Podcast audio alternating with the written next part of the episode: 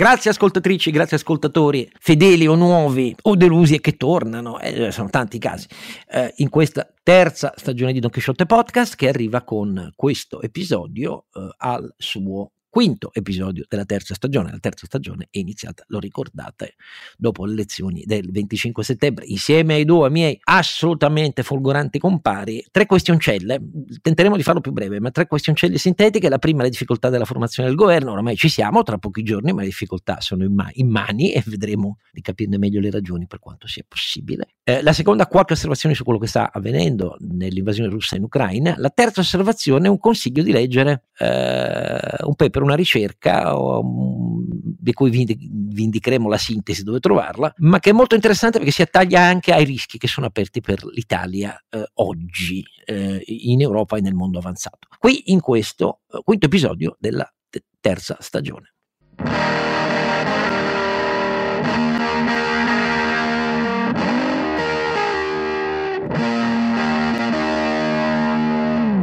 Eccoci qua, Don Chisciotte è sempre Oscar Giannino, ehm, al quale eh, Zonin eh, della Banca Popolare di Vicenza, che ha visto la sua pena ridotta da sei anni e sei mesi a tre anni, perché nel frattempo da allora si sono prescritti un bel po' di gravi reati. Quando Zonin eh, mi disse per quello che scrivevo come libero mercato di cui ero direttore, ti mando a zappare, eh, do ancora i pugni al muro e do un grande abbraccio alle migliaia di piccoli soci della Popolare di Vicenza che ci hanno rimesso 5 miliardi, molti di loro perché indotti a prestiti baciati ci siamo capiti perché ha seguito la vicenda delle banche popolari, la giustizia italiana è questa roba qua.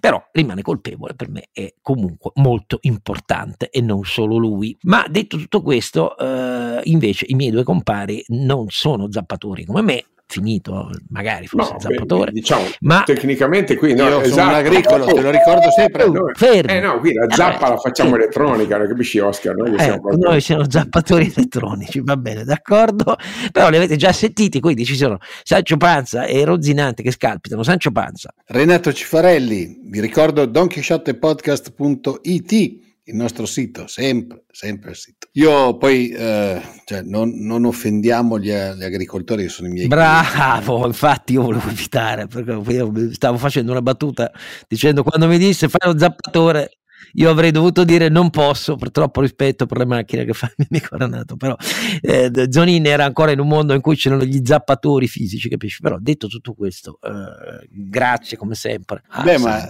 diciamo che non solo, non solo, a libero mercato mi sembra che qualche letterina l'avevamo ricevuta anche sì no per carità è una lunga, è posti, una lunga tradizione la, la, nostra una lunga tradizione però io su libero mercato scrivo della popolare di Vicenza anche se poi il motivo per cui mi licenziarono e vinsi in tribunale tribunale gli Angelucci gli editori perché avevo, quello, il casus belli fu il patrimonio di vigilanza di Banca Intesa perché i conti non tornavano. E naturalmente lo scrivemmo solo noi perché Banca Intesa ragazzi mica puoi toccare Banca Intesa. E sulla popolare di Vicenza idem se lo faceva i prezzi baciati ma lo facevamo in anni in cui la stampa stava assolutamente muta perché poi tutta questa roba sui giornali è esplosa dopo che sono cadute giù. La popolare di Vicenza eccetera eccetera la popolare delle Marche Banca Marche e così via. Lasciamo perdere va che è meglio perché avrei molto da dire sull'illibertà della stampa economica e finanziaria del nostro paese. Ma guardate, non perché non ci siano colleghi bravissimi, eh. ce ne sono e come. Altro che, che corrono dietro le notizie, si occupano di banche seriamente e così via. Il problema è che le proprietà non volevano. è molto semplice.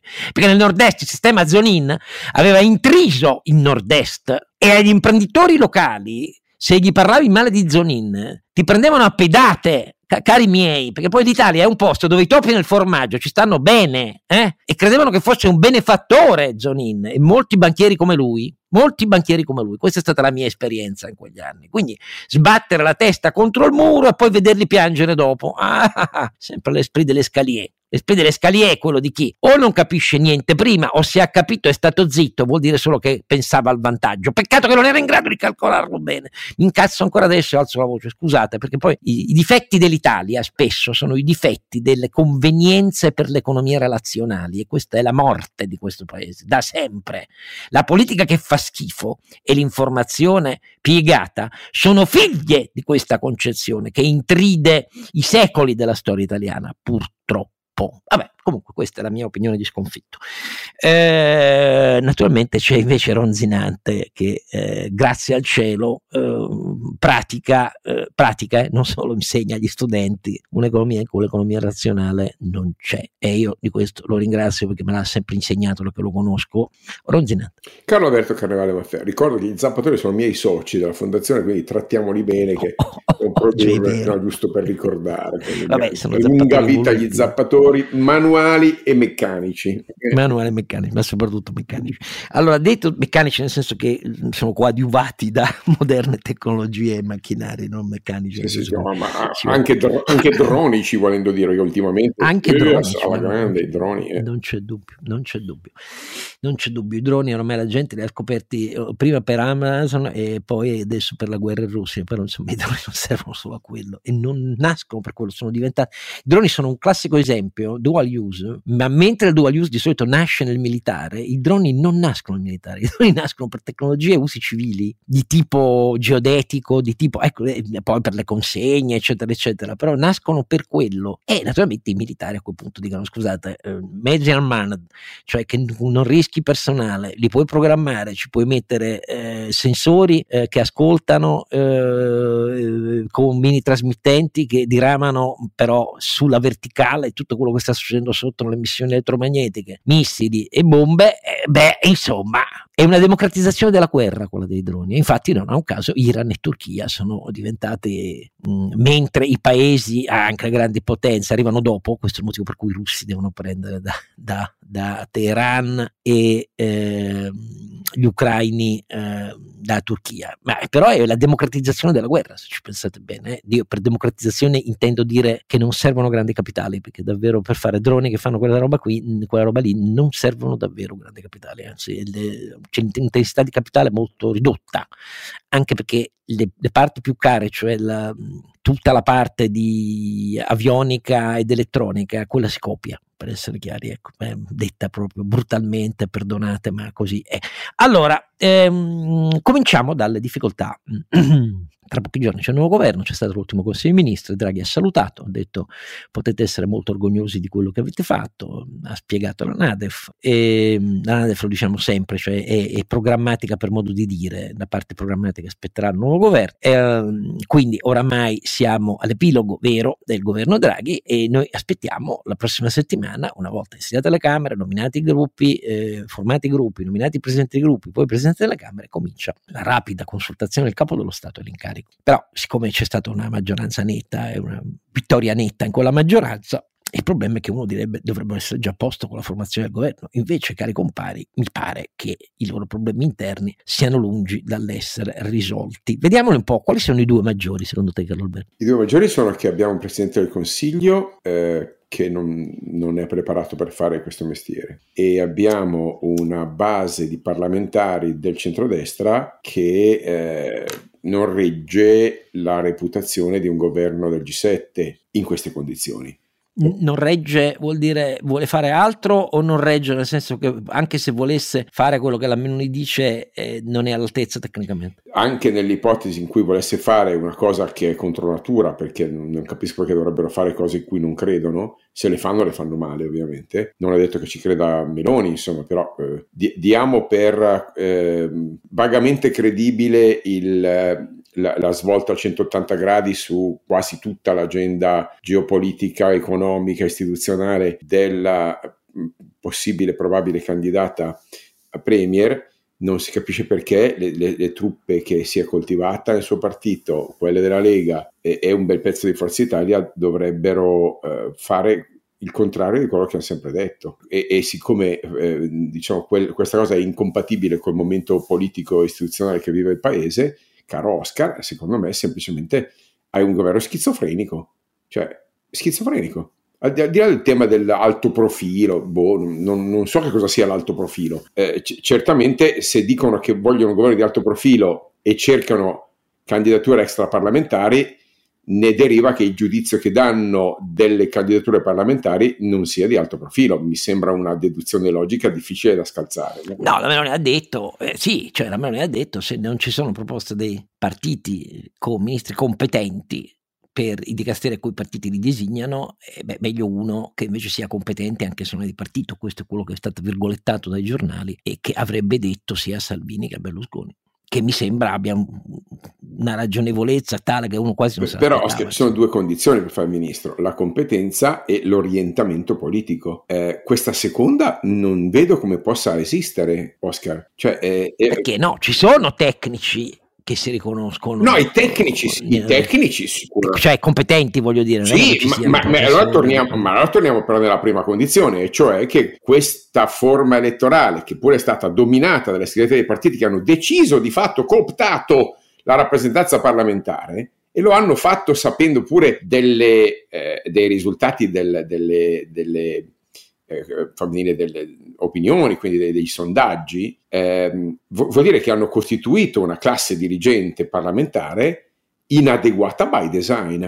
E, e, e ammesso che eh, volesse fare il contrario di quello che ha sempre detto, ripeto, mancano le condizioni. Quindi tu puoi pescare fuori e fuori ovviamente puoi trovare qualcuno di competente e orientato a fare quello che serve fare, cioè una politica europeista, atlantista, di rigore, di riforme le, come dire, le cose, diciamo, da, la continuità col governo Draghi, vogliamo dire, che non ha fatto cose rivoluzionarie, ha fatto le cose necessarie, le cose da fare. Questi come fanno a fare i parlamentari, a fare il contrario di quello che ha sempre detto? È questo che mi, mi risulta inconce- inconcepibile. Cioè siamo qua a dire, eh ma la Meloni, sì ma la Meloni non è tutto il governo, è un primus inter pares, ammesso che riceva il, il mandato, cosa di cui ancora oggi dubito, e ammesso che riesca a... Eh, beh, diciamo, se lo accetta... Eh cade in una bella trappola, caro Oscar. Eh. Questa Ma come cade in una bella trappola? Trappola fenomenale. Deve, deve, provarci per forza a questo punto. Cosa fa? Rinuncia. Il presidente dà il mandato, dice no, ma quando mai?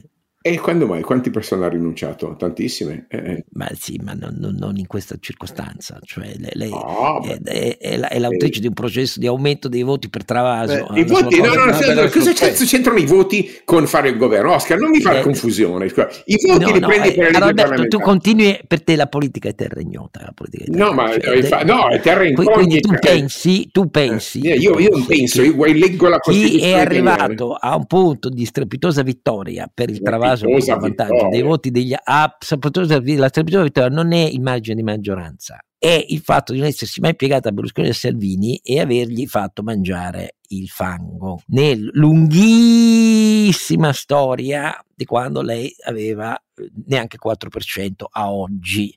Per lei questa è una strepitosa vittoria. Poi se non capisce questo è un altro paio di maniche, che di volta in volta il travaso, prima è successo le Forze Italia, poi i voti di Forza Italia vanno alla Lega, poi quelli della Lega e di Forza Italia passati alla Lega vanno a lei, sono mandati pro tempore perché la gente ormai sceglie tutti quelli che non, prima non sono stati messi alla prova e non è quindi il trionfante solo di Austerlitz sull'altura di Parzen che ti fa fare l'impero francese. Ecco, questo e un altro paio di maniche ancora, ma che in queste condizioni non, non accetti il mandato che gli dà il capo dello Stato. Guarda, no, magari lo accetta, bisogna vedere se riesce a portarlo a termine. ecco, io... però voglio dire, i problemi con cui alle prese è che Berlusconi vuole l'infermiera Ronzulli ma, no, ma, ma, ma, al di là di questo, cioè, lo, lo, vedi che ministra della sanità, lo vedi che Forza Italia Salvini si candida a tutto. a tutto. Quindi c'è buona fortuna. Ma si candida a tutto, forse è l'unico coerente perché sa che lui non è competente di niente, quindi dice io mi candido a tutto, poi vedete voi, ma insomma.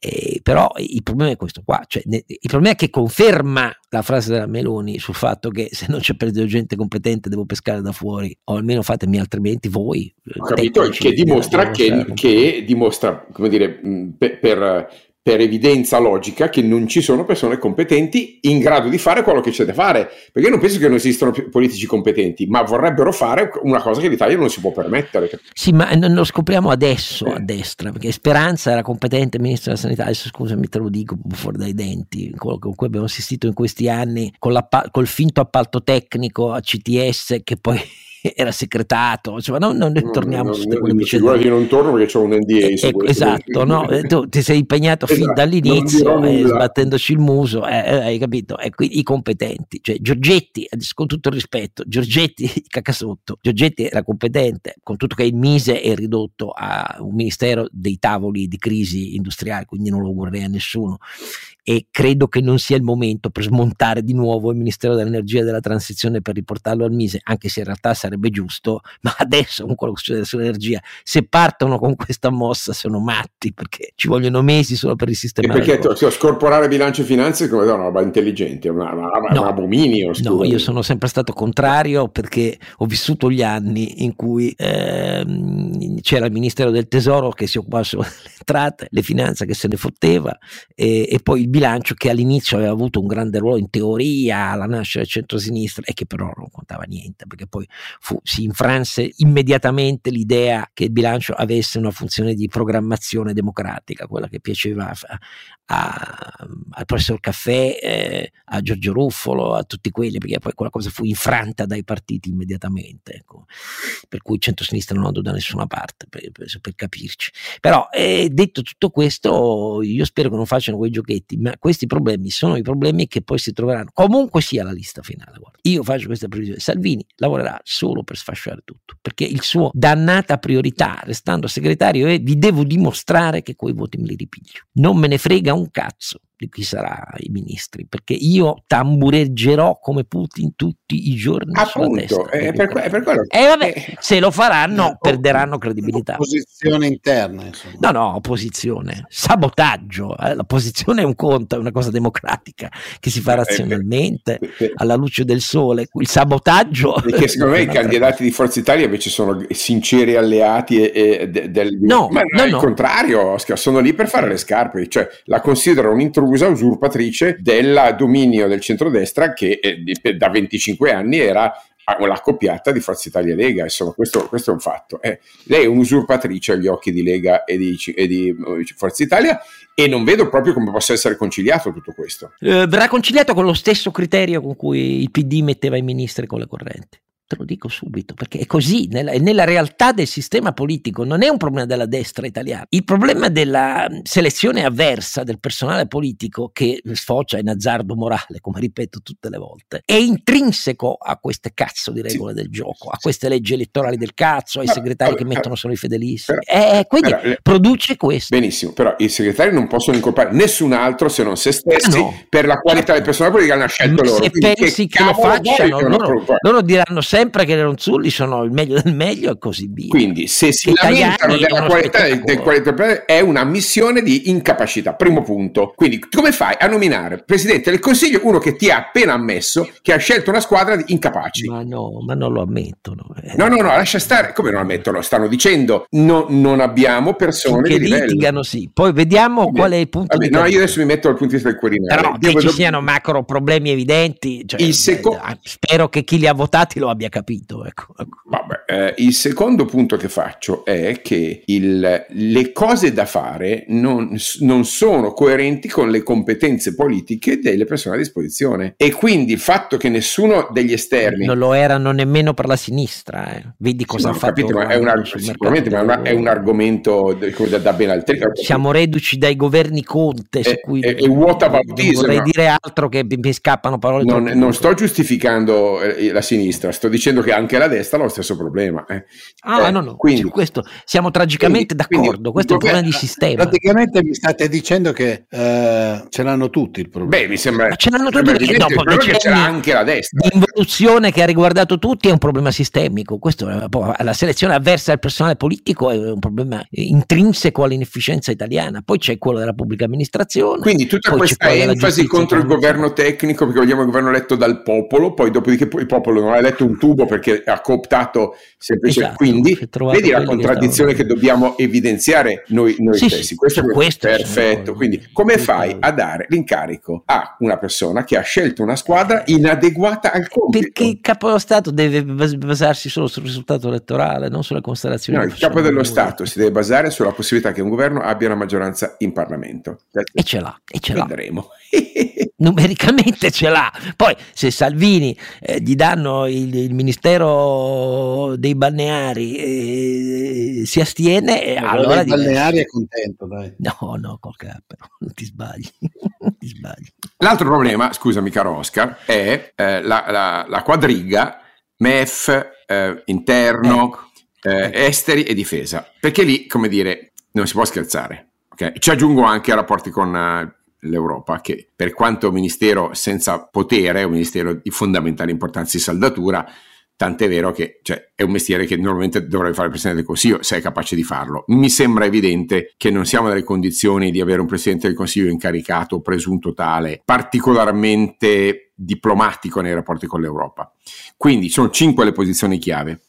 Eh, n- n- con tutta onestà non vedo come possa risolvere una equazione di questo, forse sugli esteri, perché abbiamo visto se l'ha fatto Di Maio, gli esteri è guidata dalla diplomazia interna ed è fondamentalmente su un binario, basta non dire cavolate.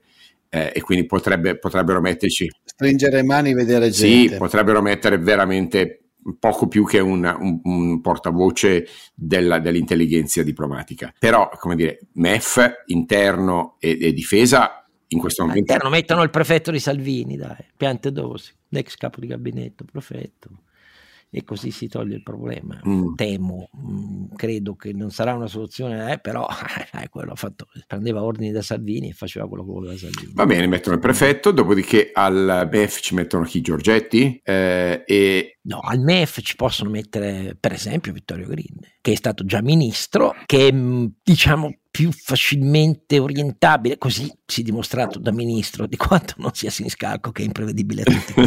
Questo è vero. Domenico. Domenico sfotteva lavorando con Tremonti, lui era il capo del dipartimento del tesoro, non era, non era direttore generale, ma eh, lo sfotteva amabilmente in maniera impagabile. Chi conosce Siniscalco sa che una persona difficile da cioè, non, apparentemente non, allineata, sì, ma non addomesticabile assolutamente, esatto. certamente. che ha anche un suo pregio. Assolutamente. Poi, ha un'ironia che niente da dire, tutta la vita per più umoristiche e ironiche che conosco, la verità. Un, gio- allora, volevo... un, giorno rivelerò una telefonata di Domenico Seniscala con la presidente, no, quando era ministro del ministro del, del, del, del MEF, sto parlando veramente di una ventina d'anni fa e un giorno la rivelerò, ma solo dietro, solo dopo al secondo brandy con lui, una telefonata storica che mi fece e che un giorno rivelerò, diciamo così. no, io non posso rivelare nulla perché quando andavo a, a, a, al MEF eh, ci andavo essenzialmente tanto per trovare Giulio, ma che comunque mi raccontava un mucchio di roba, era il mio mestiere di giornalista, ma perché c'erano questi pranzi eh, tutti i giorni, si riunivano, mangiavano lì, perché vi ricordate che Tramonti stava nella casa della Guardia di Finanza, BBBB, e quindi era, viveva all'interno del ministero e questi molto parchi, a dirvi la verità, del tutto digeribili, poi mangiavo pochissimo all'epoca, ma comunque eh, pranzi ehm, in cui c'era Grilli, ma c'era Siniscalco, erano ehm, Siniscalco era esilarante, ma io non posso a distanza di anni raccontare eh, i dettagli e i particolari, ma eh, era da, per me da morire risata, era il vero motivo per cui ci andavo, a dire la verità.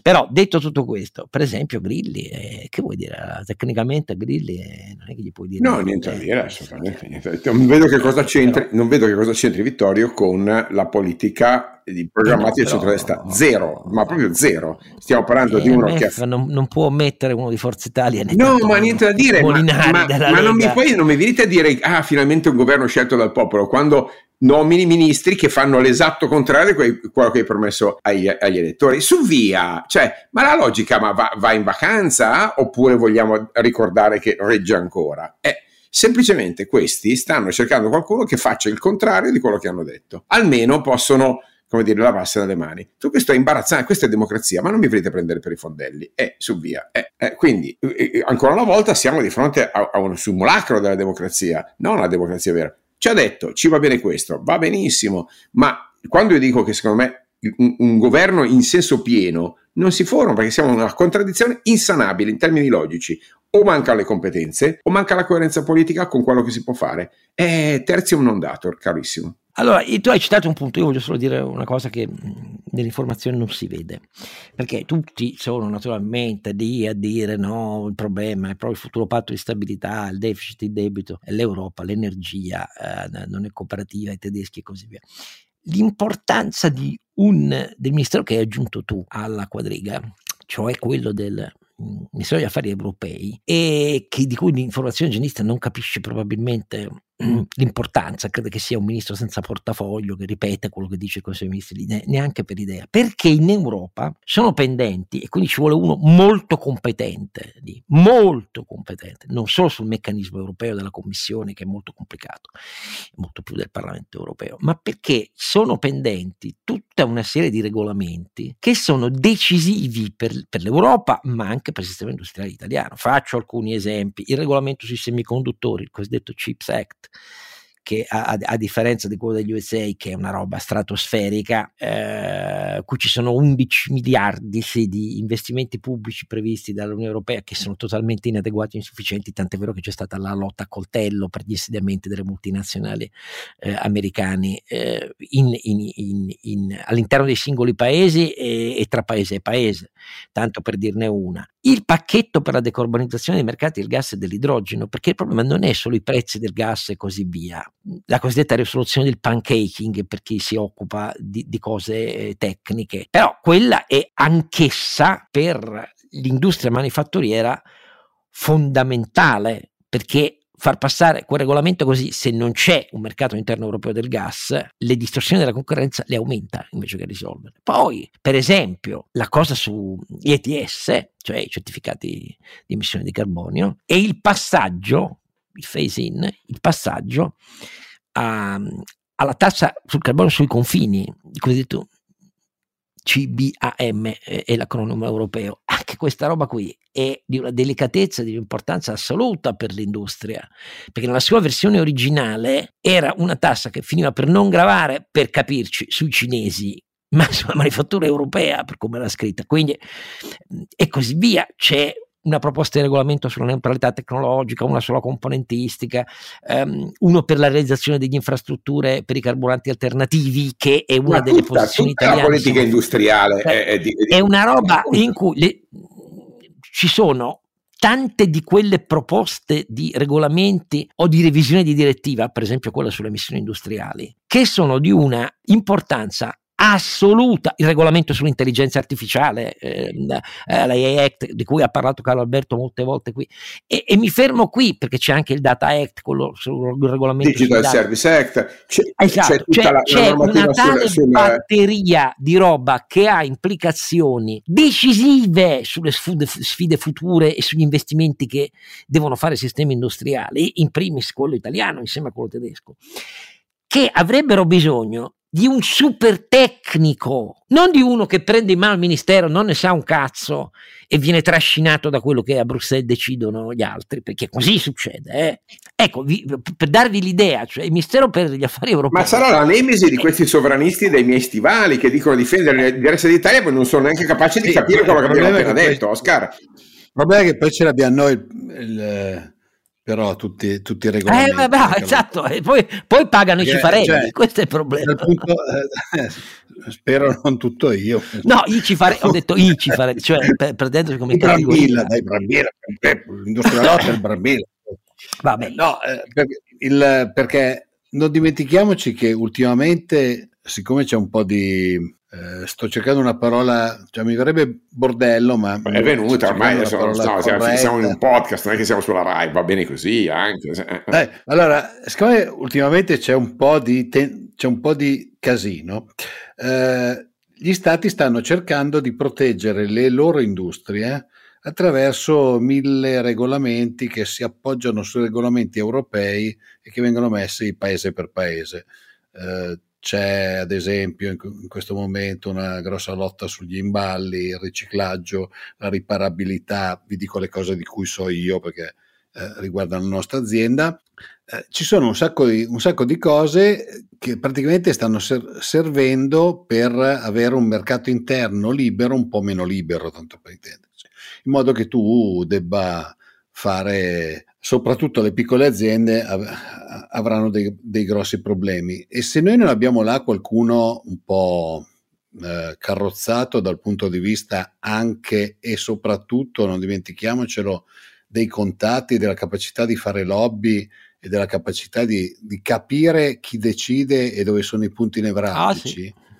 Ah, sì. eh, noi eh, non combiniamo mica niente, eh? perché poi alla fine fare politica alla comunità europea è conoscere chi decide, chi so, dove passano i dossier, su che scrivania. No, ma poi su ciascuno di questi dossier c'è un intreccio che va avanti in questi ultimi due anni, per cui va bene ci sono i funzionari no? che te lo possono spiegare, però il problema è che devi capirlo perché sono cose tecnicamente dannatamente complicate e quindi hanno bisogno di competenze. Il ministro che arriva non può averle tutte, però deve avere uno staff di persone intorno che sappia non l'ABC, l'alfa e l'omega di ogni dettaglio di queste misure qua, che sono, eh, ripeto, il presente e il futuro dell'industria. Ah, comunque, detto tutto questo, questa è, è, è, abbiamo fatto una piccola missione di servizio pubblico, perché io questa roba qui, per esempio, non l'ho mai vista citata da nessuno, perché nessuno se ne occupa, che è, è la classica conferma del fatto che l'informazione vive sulla Luna e sulle abbaiate solo, quotidiane Oscar, dei giornali. Ti, ro- ti dirò di più, se c'è un'elezione che in Italia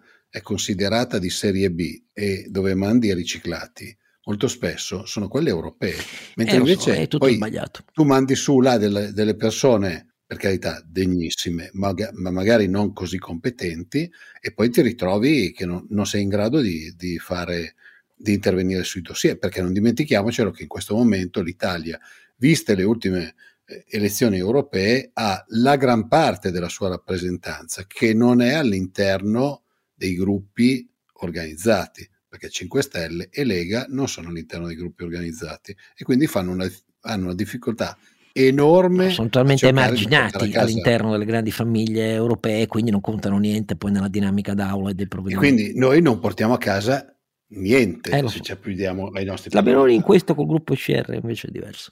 Detto questo um, fermiamoci qui. Qualche considerazione poi su quello che sta succedendo tragicamente uh, all'invasione russa in Ucraina e tragicamente per gli ucraini ovviamente. E, e poi uh, qualche considerazione anche su questo rischio visto da un altro punto di vista di cui abbiamo già parlato a proposito della formazione del governo in un contesto più ampio ma che in realtà riguarda anche un possibile futuro del nostro paese.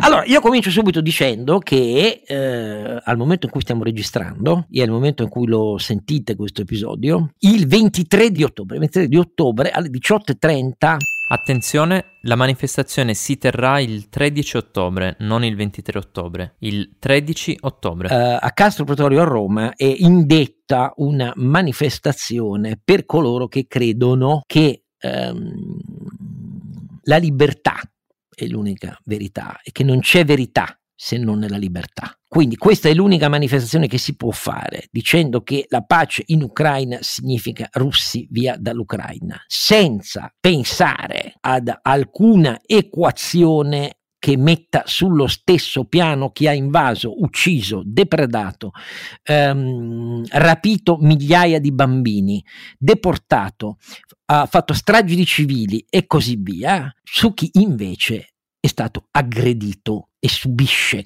la pretesa dell'imperialismo zarista russo. Ecco, questa cosa si svolge a Castro Pretorio perché così c'è l'ambasciata russa vicina e eh, io mi auguro che eh, chi può ci voglia andare, non solo chi sta a Roma, vedremo se ce ne sarà una anche a Milano perché è cosa nata nelle ultime ore precedenti alla nostra... Ehm, registrazione, eh, nasce per iniziativa, ma apertissima a tutti quelli che la pensano inequivocabilmente così, cioè che non sopportano la pace alla Conte, per capirci, e perché la considerano semplicemente una traduzione del fatto ucraini arrendetevi, piantatela di rompere i coglioni. Ecco, allora, eh, è stata lanciata da Liberi Oltre, da Costantino De Blasi Liberi Oltre, che ha fatto un appello, che è stato subito raccolto da Marco Bentivoglia di Base Italia, però è a, aperta a tutti coloro che la pensano così. Non mi illudo, non sarà certo Piazza San Giovanni piena, comunque non è Piazza San Giovanni, però levare anche la voce per far capire che non tutti equiparano aggrediti e aggressori è una cosa fondamentale. E ringrazio il capo dello Stato che ancora una volta, come dal primo giorno dell'invasione, ha parlato chiaro, dicendo che um, l'invasione russa attenta ai valori che sono costati fiumi di sangue nella seconda guerra mondiale e che portarono a liberarci dei do- dittatori che avevano iniziato la guerra ed è chiaro che parlando di liberarsi dei dittatori che iniziano la guerra il capo dello Stato non l'ha citato ma la frase era chiarissima su chi si stava alludendo che sia il dittatore che provoca le guerre e fa stragi nel nostro contesto, cioè Putin per essere chiari. Allora, io mi limito a dire questo, poi chiedo l'opinione dei miei, eh, dei miei compari. Um, la, gli 83 missili um, da crociera lanciati da piattaforme aeree navali eh, dal Mar Caspio al Mar Nero um, e eh, ben lontani dallo spazio aereo ucraino da bombardieri strategici Tu-60 e Tu-95 eh, russi eh, sono la risposta, devo dirvi la verità, io credo tecnicamente non tanto e non solo all'esplosione sul ponte. L'esplosione sul ponte è quello che ha reso ulteriormente nudo Putin di fronte alle critiche massicce che oramai venivano in Russia dai nazionalisti esaltati che erano la base dell'entusiasmo intorno a lui e che hanno iniziato a chiedere la testa dei militari. Lui ne ha secondati perché eh, Prigozhin, i due terroristi, cioè Prigozhin, il fondatore del battaglione Wagner, che non è un battaglione, è un'armata di mercenari e, um, e di galeotti, e uh, Kadyrov, il signore della guerra ceceno tagliateste, eh, sono stati subito accontentati perché Kadyrov è stato nominato, lui che non fa parte dell'esercito russo, colonnello generale dell'esercito russo, eh, ma soprattutto sono stati accontentati perché per l'ennesima volta il comandante militare russo responsabile delle operazioni coordinate all'invasione ucraina è saltato. C'era Dvornikov che era arrivato a giugno, questo Dvornikov era stato, era stato salutato dall'esultanza degli stessi che oggi hanno chiesto la sua testa, cioè dal, dell'estremismo nazional militarista che si riconosce in Putin. Perché? Perché Dvornikov era noto come lo sterminatore della Siria, ecco per capirci, delle operazioni militari in Siria. E adesso, siccome però eh, c'è stato quello che c'è stato con eh, l'evidente sconfitta progressiva con la ritirata dei russi sotto i colpi degli ucraini, nel nord sopra Kiev eh, e anche eh, a sud-est, eh, nel Donbass, arriva un altro militare e questo militare è un altro di quelli che si scopre che l'esultanza eh, che suscita negli estremisti che non hanno più fatto mistero di iniziare a dire Putin ha perso il controllo nelle mani dei militari, ping ping ping ping, si liberi di questi, insomma è uno praticamente è uno sinistro tintinnare di sciabole che prelu- può preludere a qualcosa. E lui risponde eh, non con la nomina di Kadyrov e basta perché quello è un pennacchio ma eh, mettendo alla testa delle operazioni questo generale Surovikin Surovikin che eh, ha una storia particolare perché ehm, questo Surovikin ha fatto grande carriera negli anni di Putin. Perché? Perché la sua grande medaglia è che quando nel 1991 ci fu il golpe militare, sopras- l'ultimo soprassalto del sistema militare politico dell'Unione Sovietica contro Gorbaciov, eh, Surovikin era un giovane ufficiale di eh, una divisione di fucilieri della Guardia, stanziata a Mosca, portò il suo reparto in piazza e disobbedendo agli ordini diede ordine ai suoi di sparare contro chi nelle piazze sfilava per difendere Gorbaciov dal tentato golpe militare. Questa roba che lo fece arrestare all'epoca, poi naturalmente è, è stato bonificato di ogni accusa e ha fatto una carriera spettacolare da allora e diventa adesso l'uomo responsabile ancora più e meglio bene amato dello sterminatore della Siria. Questo per farvi vedere qual è la dinamica interna, una dinamica interna intorno a Putin di rotture sempre più profonde e lui quindi si è preparato, non credo il giorno dell'esplosione del ponte, ma molti giorni prima a far coordinare questa operazione aeronavale che ha bisogno di giorni e giorni di programmazione. Cioè, I bombardieri strategici per avvicinarsi all'Ucraina eh, n- non li sposti in poche ore, ecco, per essere chiari. Le unità navali che hanno uh, di superficie sottomarine che hanno lanciato eh, i missili 83 su mucchio di città e non solo a Kiev eh, in Ucraina colpendo gli obiettivi più inverosimili ma colpendo anche quello che era stato pianificato cioè le infrastrutture energetiche. l'Ucraina ha già dichiarato all'Unione Europea che non può come faceva da, da, due mesi esportarci un po' di energia elettrica in forma di solidarietà. Non può più farlo perché eh, molte delle sue centrali ad alta tensione di trasmissione sono state messe a terra dai missili. Questa operazione non si pianifica in due giorni poi naturalmente lui al Consiglio di sicurezza l'ha presentata come la risposta all'attentato terroristico, ma questo gli serve politicamente. L'attentato terroristico lo dice che a ogni attacco terroristico adesso ci saranno risposte di questo tipo qua. Detto questo, a me eh, eh, nessuno è in grado di dire quanto durerà questa roba. Lui, Putin è in difficoltà assoluta, assoluta. Mentre già gli italiani inseguono il fatto che sono gli Stati Uniti che non ne possono più di Zelensky. Ovviamente ognuno vede quello che vuole vedere, questa è la mia opinione. Se Conte farà la sua grande manifestazione è un errore fargliela fare da solo. Naturalmente, viva tutte le manifestazioni, mica bisogna scendere in piazza e picchiarli, ma ci mancherebbe altro. Però c'è bisogno che un po' l'Italia faccia capire che... Eh, c'è gente di buona volontà che ha le idee chiare. Hitler nel 1944 scatenò le V1 le V2 missilistiche pensando che riusciva a piegare come non era riuscito a fare con i bombardamenti nel, nel 1940 la Gran Bretagna contro Churchill. Non ci riuscì. Uccise altre migliaia di civili e ne rafforzò la voglia di farlo fuori Hitler. Ecco, io penso che Putin meriti la stessa situazione, la stessa fine, non farlo fuori, perché del resto Hitler sarebbe stato processato a Norimberga, non sarebbe mica stato... Però, detto tutto questo, vedremo, quello che mi interessa è l'Italia, perché a me fa molto ribrezzo uh, vedere... Um, questo allineamento di pezzi di sinistra, la destra non parla perché la Meloni è inequivoca eh, sul fatto che bisogna stare con Zelensky e l'Ucraina contro Putin, però questo allineamento intellettual mediatico per cui bisogna dire basta a, a, ogni tipo di bomba di chiunque, quindi non conta chi ha aggredito, chi ha invaso, ucciso, depredato, non conta, perché anzi questo Zelensky rompe i coglioni, io lo considero un fango, ecco su quei valori che Mattarella ha evocato che tutti celebrano il 25 aprile, evidentemente in maniera ipocrita, ecco perché non so cosa dire, questo io la penso così, dite voi. Come facciamo a non darti ragione, Oscar? Ah, cioè. allora passiamo un altro. allora, siamo, siamo, in un paese dove si celebra da sempre la resistenza, il, le lotte contro l'invasore, eccetera, e poi quando l'invasore è uno che magari ti sta un po' più simpatico per, per il passato Va bene. Ah, no, ma perché è uno che si oppone alla, al, demone, al, demonio capo, capisci? A Belzebù, a Starotte, cioè, cioè gli Stati Uniti. Questo è il punto vero. Alla, alla, all'Occidente, che molti di loro a sinistra e a destra dicono: noi, noi, non siamo l'Occidente, noi siamo servi degli americani. È la stessa roba di sempre. Che cambiano i decenni, cambia il mondo, ma questo riflesso condizionato italiano è sempre lo stesso. Quindi, siccome sfida l'America, e allora tutto sommato qualche ragione ce l'avrà. Poi peccato che appunto il motivo per cui la sinistra, perché le femministe di sinistra tacciono su quello che sta avvenendo in Iran? È la prima volta dal 79 che ci sono manifestazioni così massicce, nate dalla protesta delle ragazze e delle donne uccise nelle piazze col regime che dice che sono caduti dai tetti o erano malate oppure si sono suicidate, eccetera, eccetera. Com'è che non piace? Eh no, perché l'Iran sfida gli Stati Uniti, quindi alla fine, sai, mica male Ayatollah. Ecco, cioè, questo è è una, roba che a me lascia senza parole, senza parole. Però oh, va così la storia italiana da sempre. Sì, sì, può darsi, però io, io mm, sono pieno di dubbi eh, sul, sulla credibilità di chi dice devono, devono, finire, perché sai, a quel punto lì accetti la legge del più forte, quindi cioè, se, io, se, io, devo pensare che devo pagare poco il gas... Eh, a prezzo del fatto che una nazione può impunemente invaderne un'altra, mi sembra di tornare al Medioevo, però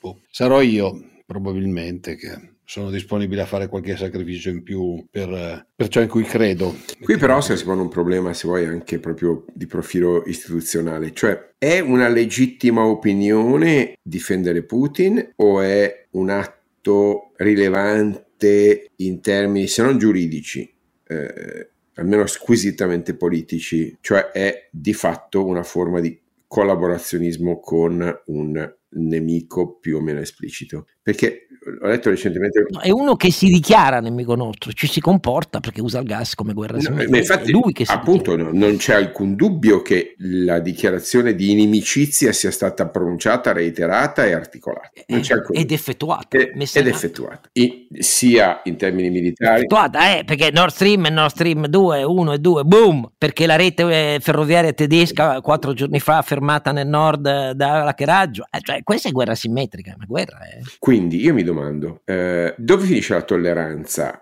In un punto in cui l'opinione diventa, eh, fammi dire, fiancheggiamento. È un tema che se ti ricordi abbiamo... Che vuoi fare? Voglio solo porre il problema perché mi ricordo da ragazzo che negli anni 80-80 sul terrorismo eh, c'era c'era questo dibattito, perché l'ultima volta che mi ricordo eravamo in una condizione di guerra, una guerra civile a bassa intensità, ma guerra, era il terrorismo di sinistra eh, degli anni 70 e 80. Eh, come mai, la faccio semplice, sulla mafia abbiamo prodotto un reato che è borderline con la libertà di espressione, no? eh, appoggio, ester- fiancheggiamento esterno, yes. queste robe qui, mentre non l'abbiamo prodotto in questo caso. È un tema secondo me rilevante al di là della polemica, no? è un tema dove, dove finisce il liberalismo delle opinioni e dove comincia l'oggettivo fiancheggiamento di un nemico giurato? Tenendo presente che c'è un bel pezzo sull'Atlanti che dice che l'unico alleato vero di Putin oggi è l'anti-americanismo occidentale, perché i cinesi hanno dimostrato di diciamo, no, non, non sì. appoggiarlo. Gli, Anche l'India. L'India gli ha fatto capire che non è cosa, quindi l'unico vero... Compra alle... gli aerei francesi e non russi. L'unico vero alleato in senso tecnico del termine, in, in senso geopolitico, è eh, l'antiamericanismo occidentale, in particolare quello europeo. De Putin spera che la risposta venga non dall'antiamericanismo, dalla rielezione di Trump, è incredibile a dirsi, ma è così. O che i trampiani intanto si prendano il Parlamento e levano la maggioranza per capirci c'è la scommessa eh, ma hai visto che la maggioranza è, è, dentro il campo la, ma la grande maggioranza degli americani è favorevole alla politica di supporto all'Ucraina quindi la vedo un po' difficile su quello. Ehm,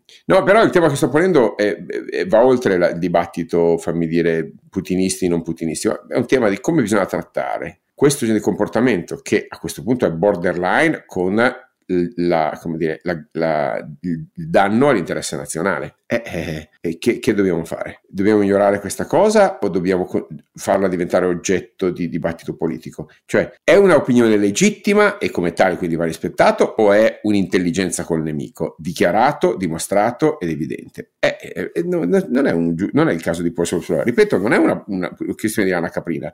Negli anni Ottanta il, e, e, in generale nella lotta alla mafia, quindi negli anni 90, questo è un tema che si è posto istituzionalmente e giuridicamente. A me sembrerebbe il caso di doverlo porre anche adesso. Allora, io a questo proposito voglio mm, mm, fare un invito alla lettura ai nostri ascoltatori, perché si, parla di questo, sia pure in altri termini, non geostrategici, ma eh, nella correlazione tra sviluppo economico e libertà e democrazia, in un paper che mi ha fatto molto riple- riflettere e che i nostri ascoltatori, se interessati a leggerne la sintesi, e poi dalla sintesi c'è anche il rimando al paper complessivo, che è più organico, più lungo, più complesso e anche più tecnico, però lo trovate sul sito del CEPR, quindi se fate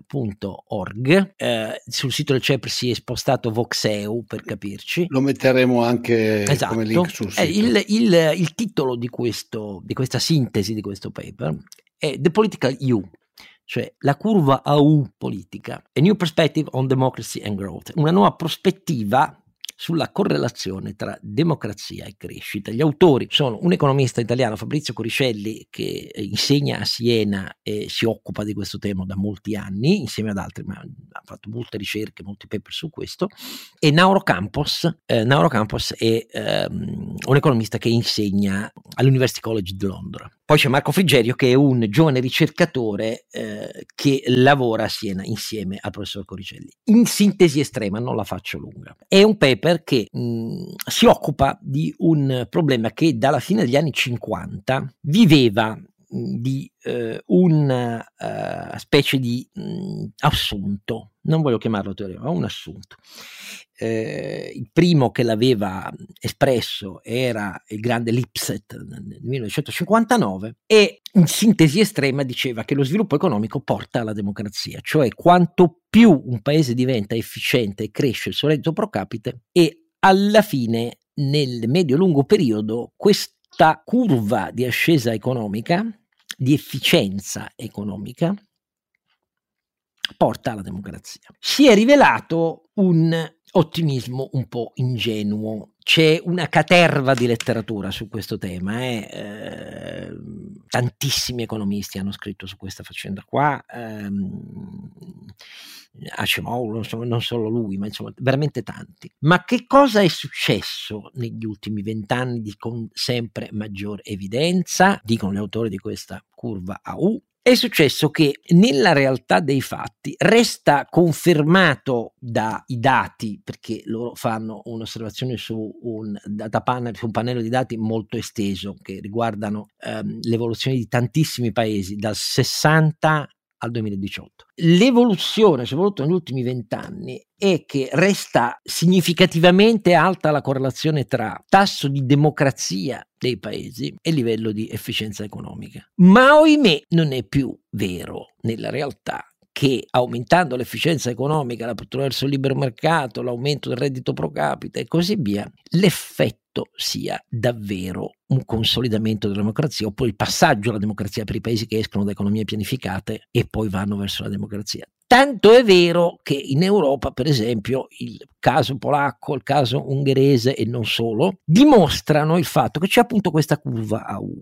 Qual è questa curva U? All'apice delle due parti elevate della U ci sono da una parte democrazie molto efficienti e democrazie incontestabili, dove incontestabili nella modernità, ve l'abbiamo già detto, non è che ci siano le elezioni, questo non vuol dire niente, cioè vuol dire molto, ma non vuol dire tutto.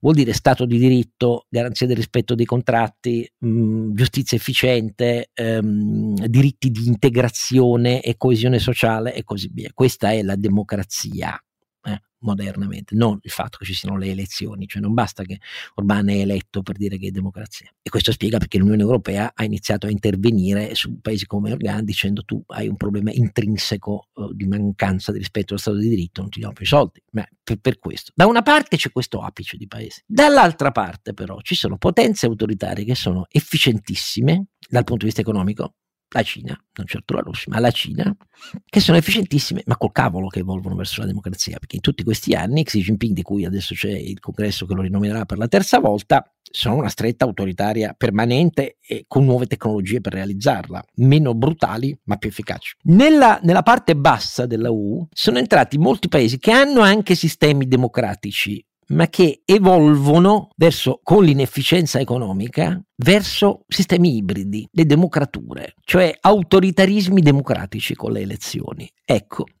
l'ho fatta molto breve perché è più complessa di questa, ma per farvi capire che quello a cui stiamo assistendo in questi anni, le derive populiste, che attraversano e spaccano l'Occidente, a cominciare dagli Stati Uniti, eh, con Trump e così via, sono collegate a questo e riguardano anche l'Italia, perché un paese a produttività stagnante da 25 anni, bassa partecipazione al mercato del lavoro, enormi gap nella formazione pubblica del capitale umano offerto a, ai giovani di questo paese, trionfo del record dei net, uno su quattro tra 15 e 24 anni che ne studia né lavora, enormemente ingiusto per una fetta molto ampia del mercato del lavoro con milioni di lavoratori ai quali non si applicano i contratti nazionali di riferimento eh, vengono sfruttati sia sui salari che sui diritti, enormi gap eh, geo eh, economici e sociali, perché quello tra nord e sud si è aggravato e si è visto anche al voto. Ecco, paesi così rischiano sempre di più di avere una democrazia fittizia, ma una democrazia inefficiente perché portati dalla protesta generata dall'inefficienza economica al mito dell'uomo forte. Allora, messa così, come vedete, diventa interessante io mi fermo qua, eh, vi, vi, invito a leggere questa cosa perché che ci sia un pannello di dati così ampio, eh, con una correlazione, eh, non una causazione, che porta poi questi paesi a diventare sempre più inefficienti economicamente, quanto più si accentua la protesta che elegge uomini forti è il rischio fondamentale che spiega perché poi l'Occidente ha opinioni pubbliche che dicono Putin e Zelensky, ma chi se ne frega perché non, non, non, paghiamo il conto. Allora io mi fermo qua, però sono curioso di capire come la pensano i nostri due compari. Calbert? Sì, comincio io, Oscar. Il punto hey. che, che voglio porre è che ci sono robuste evidenze empiriche che dicono che la democrazia fa bene all'economia, quindi c'è una correlazione molto forte, fatemi lineare sostanzialmente, che dice più democrazia eh, eh, genera più sviluppo economico. Il, il test è la relazione inversa, che è l'oggetto del paper, cioè lo sviluppo economico in isolamento porta più democrazia, ovviamente pone eh, sfide empiriche molto più complesse e il risultato apparentemente eh, dove sono arrivati gli autori è una curva U. Ora, eh, posto che f- analizzare le, le causazioni inverse è sempre molto difficile, io faccio un'obiezione al paper che ho letto.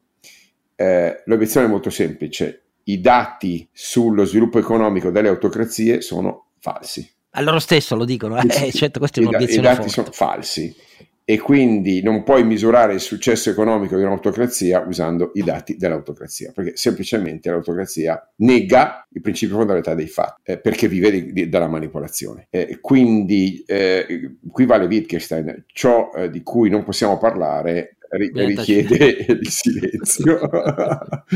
Ci ho detto... Eh, no, cioè, è, un è, un po', indiscutibile eh, però sì. che, voglio dire, che della globalizzazione la Cina sia stata eh, la grande, non avvantaggiata, diciamo, ha uno strumento tale di controllo di tutti i fattori della produzione che insomma si è messa a correre perché ha questo controllo pianificato e pervasivo anche di come la pensano i cinesi, con il riconoscimento facciale ormai. Quindi. Però insomma eh, sì, è vero quello che dici, è inutile dire. Sì, l'altro punto...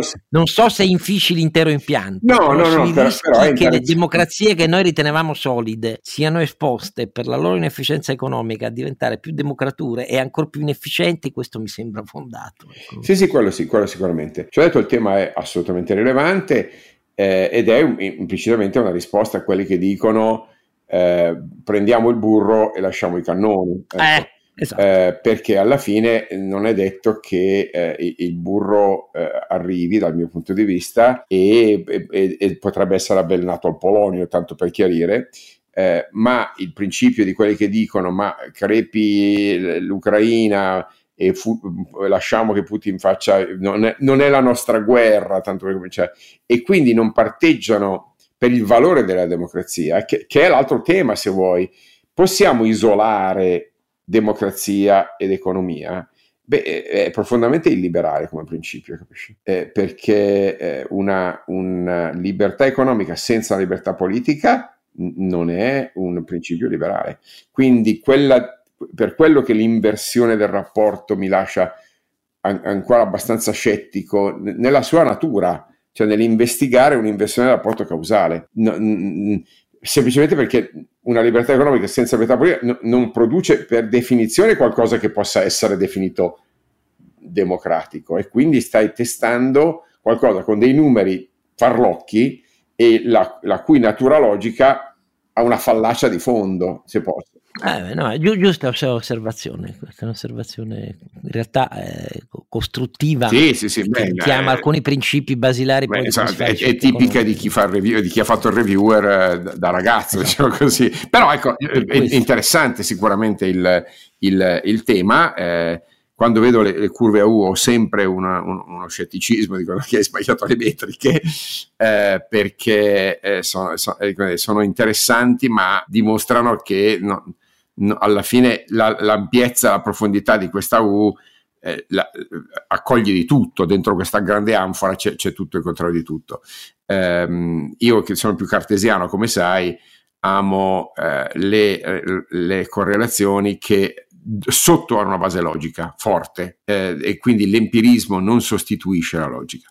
Semmai la consolida e la, ehm, la robustisce, ma non, non, può, non, può, cioè da soli i numeri non ci dicono un granché, eh, abbiamo bisogno della responsabilità e questa se vuoi, è il grande, il grande, il grande sfida delle scienze sociali. Renato, ma tu in una democratura ci vorresti bene? Ci stai pensando? Eh? No, più che altro... Eh, direi di no, perché mi sembra che poi la democratura ad un certo punto della sua vita dimostri cosa fa a quelli che alzano troppo la testa. Jack Ma non l'ho più visto in giro. Mica solo lui, tra l'altro. E non solo lui, nel senso che cioè, oneri e onori, no? Come è tu... noto, anche la lista, diciamo, dei manager più potenti del sistema Putin conosce in questi ultimi mesi un ratio di cadute dalle finestre, scivolamenti dalle scale con traumi cranici ferali, eccetera, eccetera, abbastanza cadute in ospedale, statisticamente abbastanza malore. singolari, per così dire. Quindi ecco, non è che siccome molti pensano, ah, ma in questi sistemi poi i capitalisti di regime eh, fanno quello che vogliono. Eh, no, perché i capitalisti del regime sono lì perché devono, sono servi del regime, altrimenti Ma sai, il, il, problema, il problema del, dell'inserirsi dentro un sistema eh, economico consolidato e di, di, scambio, chiamiamolo così, che esiste anche nei, nelle migliori democrazie, perché esiste anche negli Stati Uniti, come esiste in Italia, come esiste in mille altri posti, è un problema di scelte, di fondo poi, eh, nel senso che c'è chi magari fa l'imprenditore per vivere di mercato e c'è chi fa l'imprenditore per, eh, in un modo diverso dal fare il politico, ma solo con, con l'idea di eh, riuscire a portare a casa qualcosa. Cerchiamo di dire. Eh, ma questa è una storia italiana, però è, è, un continuum, eh? perché voglio dire, il fascismo è stato no, tra i sistemi continuum... autoritari, perché Hitler piegò gli industriali con la forza e li lasciò titolare di imprese però i piani industriali li facevano gli uomini dell'SS o Albert Speer e così via. Il fascismo in realtà è stato un modello ibrido Abbraccio. che partendo no. nei primi anni con ministeri dell'economia liberali ortodossi, De Stefani questo fu per essere chiari, eh, o come Volpi e così via, in realtà che era un movimento all'inizio appoggiato molto più dagli agrari, perché così si spiegano i Balbo a Cremona, a Ferrara e così via, le squadracce iniziali. Però in realtà gli industriali se li portano tutti a casa col consenso, dai più grandi come il fondatore Agnelli. Basta leggere un po' di, ah, esatto, no? di storia. E, cioè, poi alla fine eh, il sistema è stato continuista, perché siccome non l'abbiamo epurato, eh, le partecipazioni statali dopo i primi 16 anni gloriosi fino al 61 in cui rimanevano i tecnici nittiani, non di partito, ma quando sono diventate dei partiti, salvarono un mucchio di imprese industriali fallite, vediamo, la siderurgia, ma non solo quelle. Eh, agli elettrici quando ci fu la nazionalizzazione li coprirono di soldi che andarono fuori dall'Italia per essere chiari e i privati non ebbero niente da dire perché incassavano molto oppure si salvavano le terga di aziende che avevano portato al fallimento quindi sai in, la, in Italia la storia è lunga dove, eh. l'azienda dove ha iniziato a lavorare mio padre che ad un certo punto mio padre era già uscito da un po' Eh, lui era il direttore tecnico e se ne andò perché non era d'accordo sulle strategie che, che stava prendendo l'azienda. Eh, credo ci sia ancora per un lungo periodo è stata della JP. Cioè adesso JP capisco che per chi è un po' più giovane di noi sì, non, non, non ha presente nulla. la JP, Lega, Però, queste robe qua. Però erano Lefim, questi carrozzoni Lefim, in cui buttavano, esatto. buttavano miliardi allora di lire eh sì. C'erano i fondi di dotazione ogni anno per cercare di portarle avanti. E non erano start-up, no, no. Carlo Alberto, in cui venivano messi dentro dei soldi per fare moltiplicatori. Eh, erano, erano dei colabrodo. Eh, eh, lo so, eh, per quello voglio capire, i privati italiani hanno una storia di colpe, eh, non è che vabbè, posso dire. Per questo poi bene. tendono a essere sempre favorevoli ai governi pro tempore sperando di, questo, perdonami ma adesso la dico grossa, ma un po'. No, no, no, no. Così, così, è. Eh, eh, appunto, Così è. Se no non si spiegherebbero le irate interviste dei imprenditori del nord-est contro la Lega, cioè secondo me le associazioni di impresa non dovrebbero mai eh, dare pagelle ai partiti, perché le interviste irose in cui parli da leghista pentito eh, dicono che evidentemente ha immaginato che ci fosse un rapporto regolare. Però cioè, queste sono, opinioni mie, quelle, opinioni mie. Non, non, sono anche quelle degli, dei destrorsi contenti che finalmente ha vinto la Meloni. Eh, cioè. Va bene, quelle. allora direi che comunque qualche seme di riflessione l'abbiamo portata sia sulle divisioni del governo sia su quello che succede in Italia di fronte agli sviluppi in Ucraina sia su questo paper che vi invitiamo a leggere perché le osservazioni di Calabert sono molto robuste, eh, di osservazioni critiche. Però detto questo è una lettura molto interessante di quello che può succedere, sta già succedendo, è successo negli Stati Uniti, è successo in Francia, c'è stato l'argine Macron, ma stava già succedendo con Le Pen, è successo in Ungheria, è successo in eh, Polonia e, e vediamo se non succederà anche in Italia. E quindi, una volta ringraziati i miei due eh, luminosi compari, eh, non mi resta che dirvi che l'appuntamento a questo punto è col sesto episodio della terza stagione.